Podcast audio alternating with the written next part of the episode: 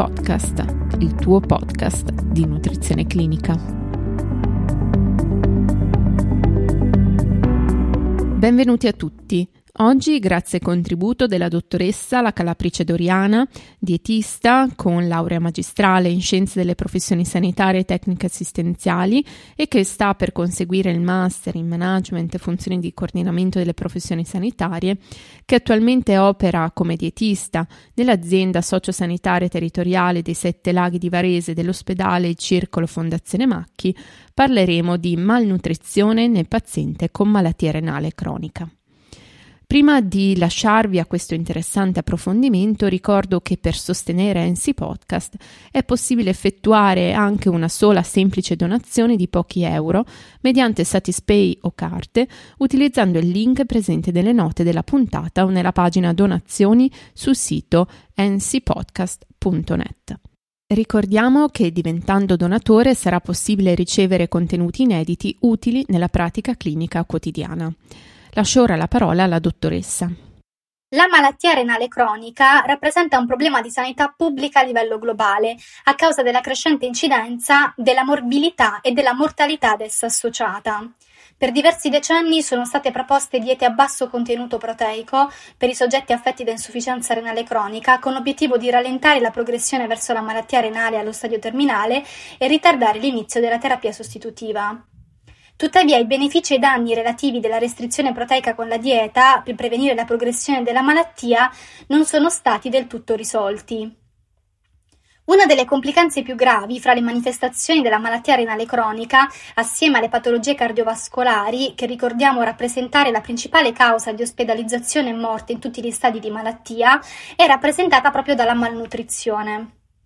Nonostante le consapevolezze consolidate e crescenti nella letteratura scientifica, i pazienti che presentano insufficienza renale cronica hanno un assessment e un intervento dei fattori di rischio in parte ancora inadeguati. L'aspetto nutrizionale e la dieta ipoproteica nelle persone affette da malattia renale cronica in terapia conservativa rappresentano un punto fondamentale.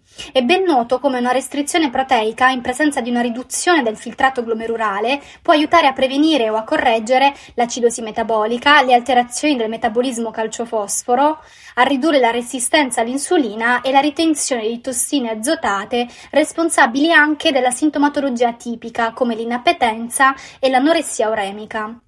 Le suddette alterazioni possono in parte essere corrette e monitorate attraverso la terapia dietetico-nutrizionale che rappresenta un elemento cardine del trattamento conservativo e consiste nel controllo dell'apporto proteico di fosforo, di potassio e di sodio di origine alimentare, sempre andando a garantire un adeguato apporto energetico. Questo regime alimentare infatti non prevede alcuna restrizione calorica lipidica, almeno che chiaramente non vi siano indicazioni cliniche differenti. Quest'ultimo è un punto di basilare importanza nel momento in cui viene prescritta e stilata una dieta ipoproteica. Quando parliamo genericamente di dieta ipoproteica in una persona con malattia renale è però opportuno effettuare alcune precisazioni. Innanzitutto il termine dieta è spesso erroneamente inteso da molti pazienti e, porti- e, purtroppo da moltissimi clinici come sinonimo di regime ipocalorico, dando luogo ad una serie di errori e eh, al rischio di malnutrizione, che già rappresenta come anticipato una complicanza della malattia renale cronica nota per andare a influenzare la qualità di vita e la prognosi dei pazienti.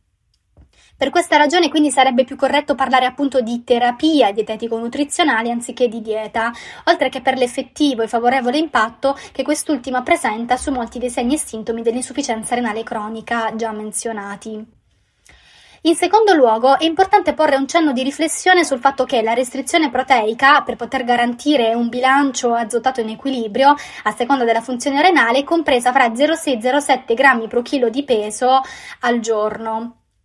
A questo proposito si deve tenere in considerazione che L'OMS, in generale tutte le raccomandazioni e linee guida sull'apporto proteico giornaliero per la popolazione sana ed adulta prescrivono di non introdurre più di 0,8-1 grammo pro chilo di peso corporeo al giorno di proteine, anche se effettivamente la maggior parte degli adulti sani nei paesi sviluppati segue una dieta con un apporto proteico alle volte di gran lunga superiore al grammo pro chilo al D.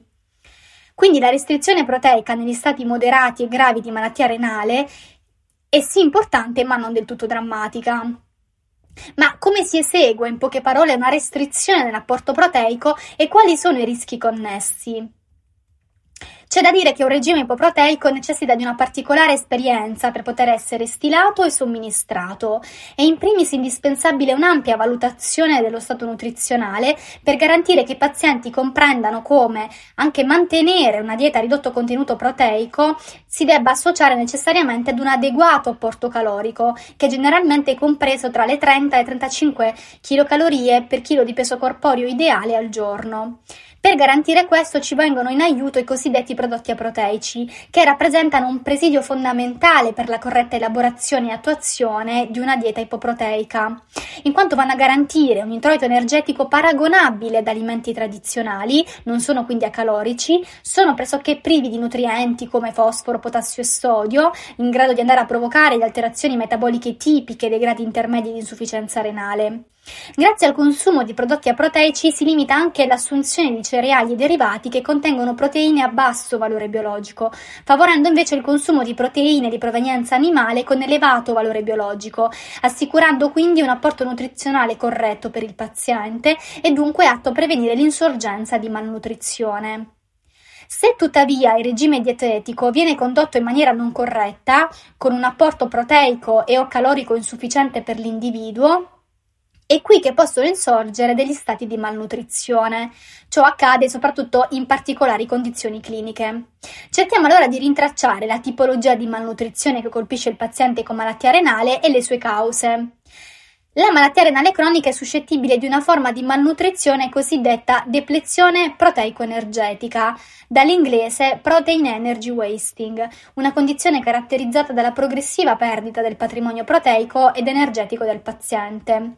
È comune nei vari stadi di malattia, tra cui anche quelli iniziali nei pazienti predialisi. Infatti la prevalenza aumenta poi con il peggioramento della funzionalità renale e con l'aumentare dell'età dei pazienti. Le cause della malnutrizione in questi pazienti sono multifattoriali e comprendono la ridotta assunzione di cibo dovuta all'effetto dell'uremia, il ridotto assorbimento dei nutrienti dato dall'infiammazione edematosa intestinale, l'acidosi metabolica, l'infiammazione, gli squilibri ormonali, lo stress ossidativo e carbonilico.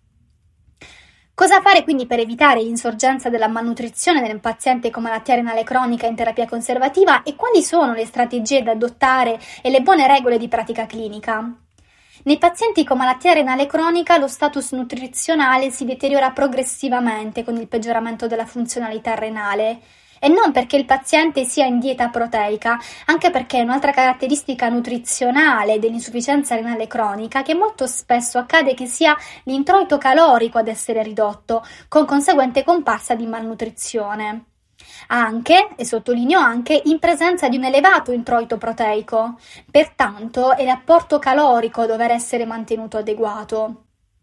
Per questa ragione è importantissimo identificare, trattare e prevenire la malnutrizione in modo tempestivo. Esistono vari indicatori che potrebbero essere utilizzati per valutare la malnutrizione nella malattia renale cronica, da soli o in combinazione. Diciamo che il dibattito sulla migliore modalità di valutazione dello stato nutrizionale nei pazienti con insufficienza renale cronica è ancora in corso, ma si raccomanda che lo stato nutrizionale venga valutato attraverso una combinazione di misure valide e complementari, quindi andando ad associare valutazione di misure antropometriche, questionari di valutazione validati, markers biomorali, piuttosto piuttosto che una singola misura. E ancora, attraverso la misurazione dell'azoto ureico urinario nella raccolta delle urine delle 24 ore, è possibile andare a monitorare l'introito proteico giornaliero del paziente e valutare il rispetto di una dieta a ridotto contenuto proteico.